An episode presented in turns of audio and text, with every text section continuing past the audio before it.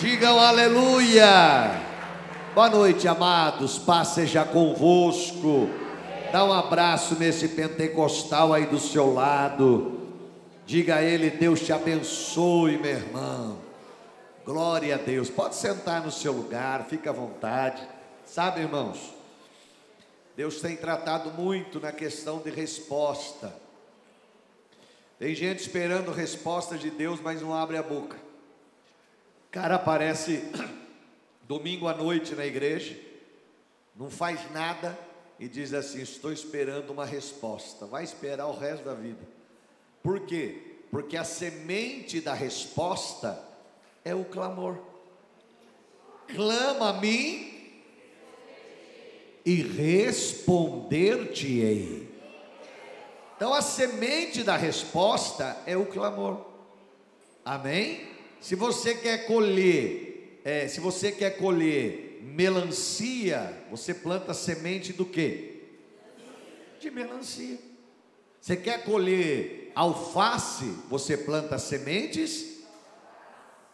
E a Bíblia diz que o clamor é a semente da resposta. Clama a mim e então, para você ter resposta de Deus, você precisa clamar. Dá um glória a Deus bem forte aí. Quem tem Bíblia, se não tiver, acompanhe, mas se tiver, Romanos 8, versículo 31. Nosso Deus é um Deus de maravilhas. Eita, acho que o frio travou a boca, né? Nosso Deus é um Deus de maravilhas. Amém. Está frio e vai esfriar mais, mas a gente esquenta no Espírito Santo. Amém? Eu entrei aqui, eu vi a irmãzinha lá atrás até dançando, né? A, Clarice. Esquentou? E olha que só tem 37 anos, hein? Imagina que tiver a idade que, que pensam que você tem. Vamos lá, Romanos 8, 31. Vamos lá, lê bem forte, deve estar lá atrás já. Vai lá, um, dois, três e. Não, peraí, é uma pergunta, né? Diremos, pois, essas coisas? Não, é. Que diremos, pois, a estas coisas? É uma pergunta. Então vamos lá, um, dois, três e. Outra pergunta agora, vai. Quem será contra nós? Nós temos tudo. E às vezes esquecemos disso. Deus é o Deus que vai nos guardar em todas as situações. Que diremos, pois, a estas coisas? O que, que, a gente vai dizer? Paulo já tinha falado muitas coisas anteriormente. Então ele fala, gente, o que, que eu vou dizer de tudo que eu já falei? Aí ele faz outra pergunta: se Deus é por nós, quem será contra nós? Tem gente preocupado, né? Como vai ser? meu futuro. Se você está em Cristo, vai ser abençoado. Como é que começa o Salmo 91, 1? Perdeu a aula da escola bíblica, né? Aquele que habita a sombra. Ah, então legal, vamos lá, vamos lá de novo. Aquele. Tá, então você percebe que tem, primeira coisa, tem algo acontecendo. Aquele que. Tá, então tem que habitar. Aí continua. No esconderijo. Continua. Aí ele até pôs lá, porque tem uma vírgula depois do Altíssimo. Olha lá. A sombra do Onipotente só vai descansar na sombra do Onipotente aquele que habita no esconderijo do Altíssimo. Domingo à noite Deus tratou tremendamente aqui, quem veio sabe. Para muitos, o pastor estava bravo, não, estava preocupado de ver o comodismo que as pessoas estão.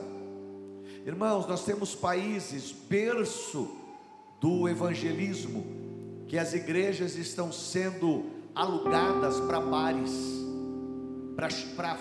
para lojas, porque veio um esfriamento violento.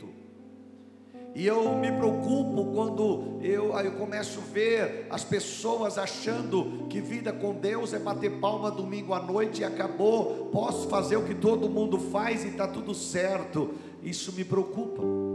Porque Jesus disse assim: Quem quer vir após mim, negue-se a si mesmo, tome a sua cruz e siga-me. Tem um preço. Então, para habitar, para você descansar no esconderijo do Altíssimo, você tem que estar debaixo da sombra do Onipotente. Se Deus é por nós, quem será contra nós? Acho que eu estou na igreja errada. Está meio apagadinho, a gente vai arrumar o, o, o luminoso lá, né, Tiago? Não vieram tirar ainda, né? Mas dá para ver ainda. Está escrito quadrangular lá? Tá.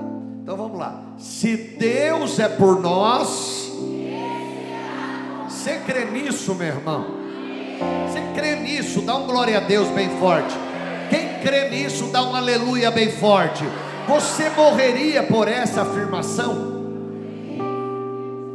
Domingo à noite, a minha mensagem que Deus me deu começou assim: Jesus mente? Sim ou não?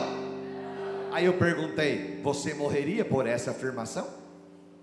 Por quê? Porque às vezes é fácil você dizer alguma coisa aqui dentro da igreja, mas vai chegar o amanhã, vai chegar a escola, vai chegar o emprego, vai chegar os amigos. Você continua determinado dessa maneira?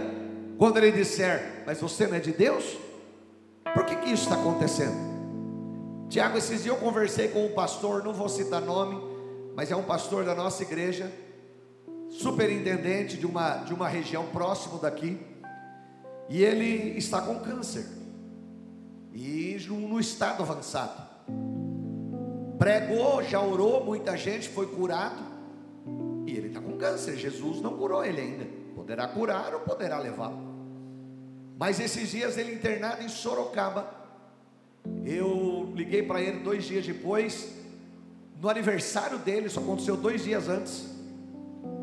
E eu conversei com ele, falando com ele, ele falou: Rapaz, eu estava internado em Sorocaba e eu morri. Os médicos só disseram que no último momento eles fizeram algo lá e eu voltei. E ele disse assim: Eu me vi saindo do corpo, eu vi o corpo meu deitado, e eu sabia que atrás de mim tinha um demônio. E ele dizia assim para mim: De que adiantou você pregar para tanta gente? Olha que acusação. De que adiantou você falar de Jesus para tanta gente? E ele disse: quando eu virava, ele sumia. Isso, isso no reino do Espírito. Quando eu virava para frente de novo, caminhando para algo que eu não sabia onde estava indo, voltava a falar. De que adiantou? Então, meus irmãos, a Bíblia diz que Satanás é o grande acusador dos irmãos. Quando você entender, se Deus é por nós, quem será contra nós? Haja o que houver, você vai continuar determinado nessa certeza e ponto final. Ele é o meu pastor e ponto final, ele me guarda e ponto final. E eu disse, pastor, e aí ele falou, eu não vi mais nada, eu só lembro, eu só lembro a hora que eu acordei e vi que eu estava no hospital de novo. Então, Cuidado com a acusação do diabo, ele veio para roubar, matar e destruir. Não é apenas o motivo da pessoa estar na igreja, é ter uma vida com Jesus. Eu já contei para vocês de um dia que uma moça veio aqui falar comigo, já faz tempo. E eu lembro até hoje, porque são coisas que marcam na vida da gente. Uma moça nova, acredito, de uns 20 anos no máximo, nova, bonita, ah, eu moro lá para o Jardim Fogaça, ela falou na época. E aí ela contou o problema tal. Eu falei, vou orar para você. Isso era uma sexta-feira, antes do culto. Eu falei, eu vou orar para você e depois, e a, e a partir disso você começa a vir na igreja agora. E nós vamos orando e Deus vai te libertar por completo. Ela olhou para mim com uma cara assustada e disse: Mas agora eu vou ter que vir sempre na igreja? Isso é, ela, ela na mente dela, Cristiano, ela achava que Deus é que nem tomar novalgina numa dor de cabeça. Não é? A pessoa está com uma dor de cabeça, toma uma novalgina, cortou, acabou, beleza, só vou tomar hora que eu precisar de novo. E não, meu irmão, Ele é o Senhor. Deus não é um mero realizador de milagres, Ele é o Senhor.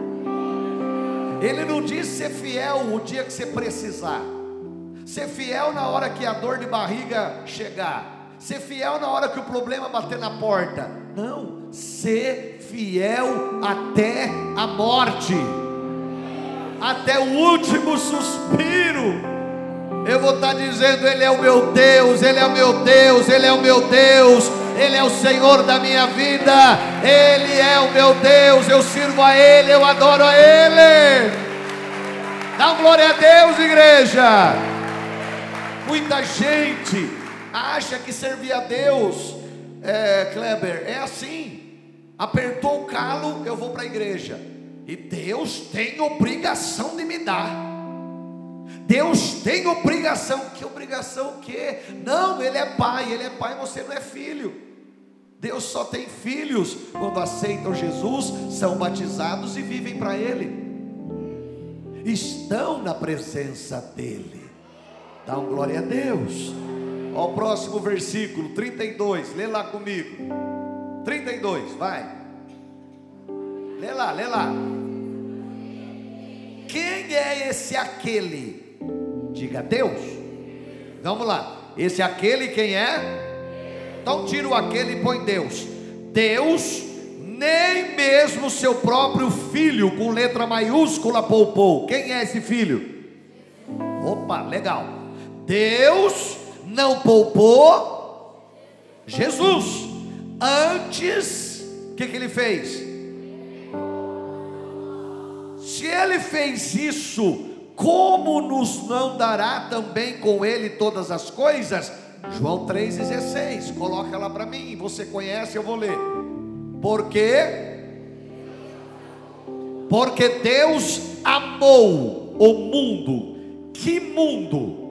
Existe o mundo físico, e existe o mundo, o mundo físico seria é, as coisas do mundo, o mundo pessoas, pessoas, né? E o mundo espiritual também.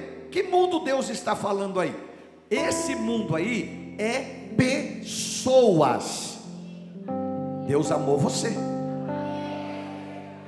Não é as coisas do mundo, o pecado, as coisas que o mundo tem. Não, Deus amou o mundo, isto é, Deus amou as pessoas que vivem aqui. E ele não amou com qualquer amor, ele amou com amor extravagante. Ele amou o mundo de tal maneira. Você percebe, Kleber, que esse tal maneira não é um negócio assim, Deus amou. Não, a Bíblia força isso daí. Jesus diz assim: porque o meu Pai, Deus, Ele amou o mundo de tal maneira, de uma maneira extravagante. É, pergunta nós, que amor que nós temos?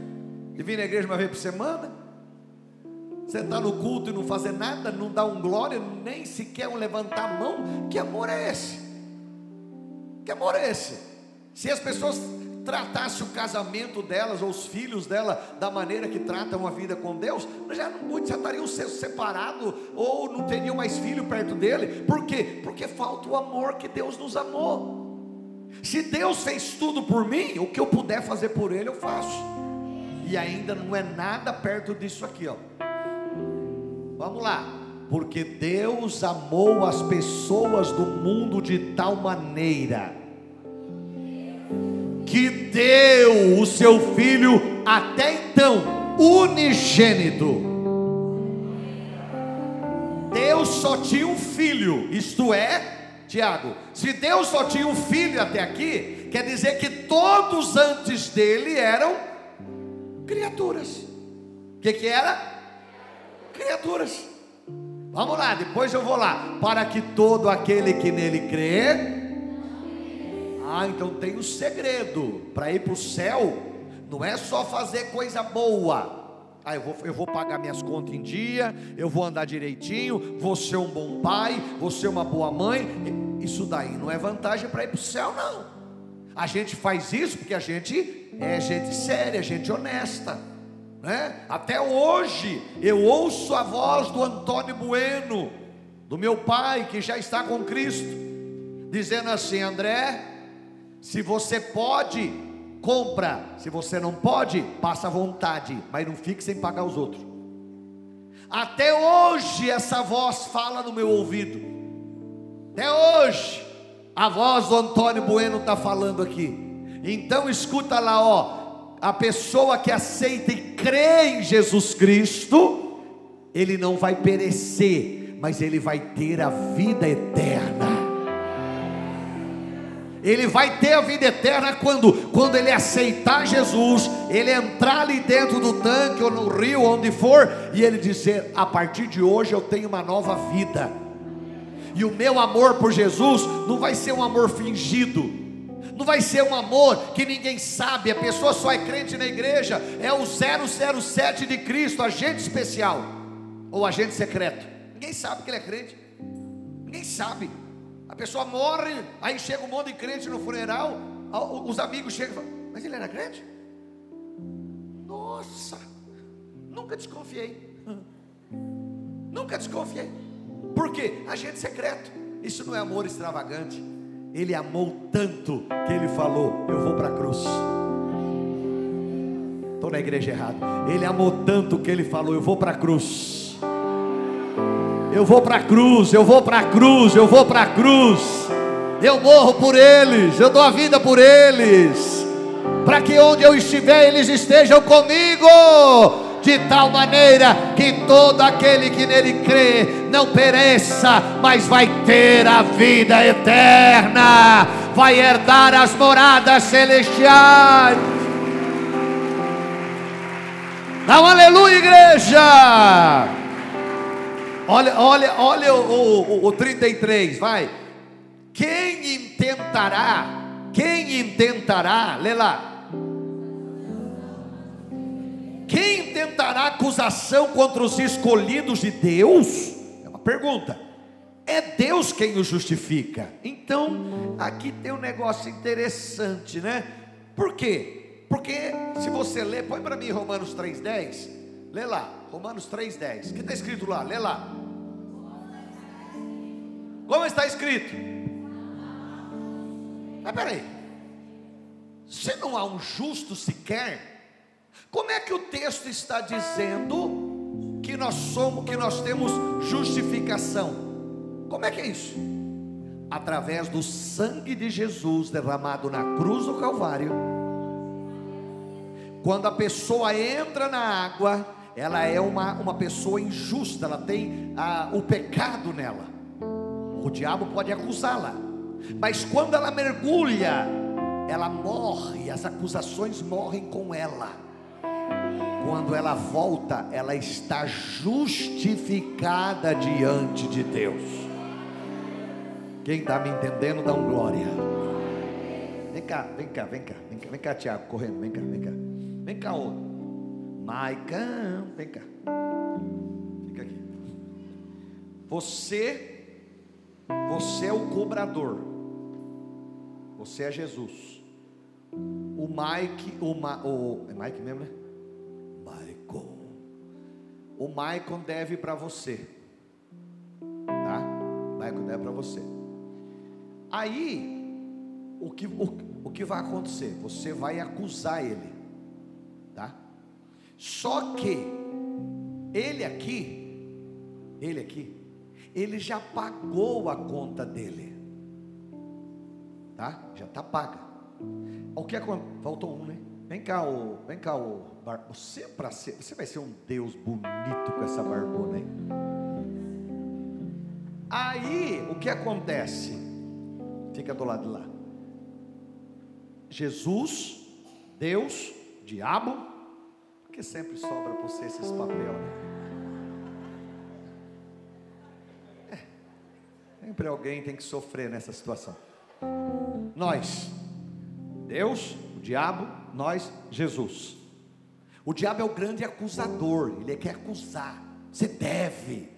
Então, ele, ele, ele, ele deve. Aí você começa a acusar ele. Michael, você está devendo para mim. Tem que pagar já. Se não pagar, eu te jogo no inferno acusando ele. Mas aí tem alguém aqui atrás que grita assim: Pai, Pai, eu já paguei. Eu já paguei o preço dele, já está pago. O diabo não pode acusá-lo mais. Aí o pai repreende o diabo e diz: Diabo, Cala sua boca, pare de acusar, porque já está pago. Meu filho já pagou o preço. A cruz do Calvário. E Michael, não tem mais dívida com você. Cala sua boca. E vai embora, Satanás. Foi isso aí que Jesus fez com você, igreja. Dá para dar um glória a Deus bem forte? Na próxima, eu coloco você de Jesus. Você entendeu, irmão? Quem entendeu, dá um glória a Deus. Então, você não tinha como se justificar, porque não há um justo sequer. Mas o texto diz: como é que quem intentará acusação contra os escolhidos de Deus? O diabo vai, vai intentar. Aí diz: é Deus quem o justifica. Fica de pé no seu lugar, fecha os teus olhos.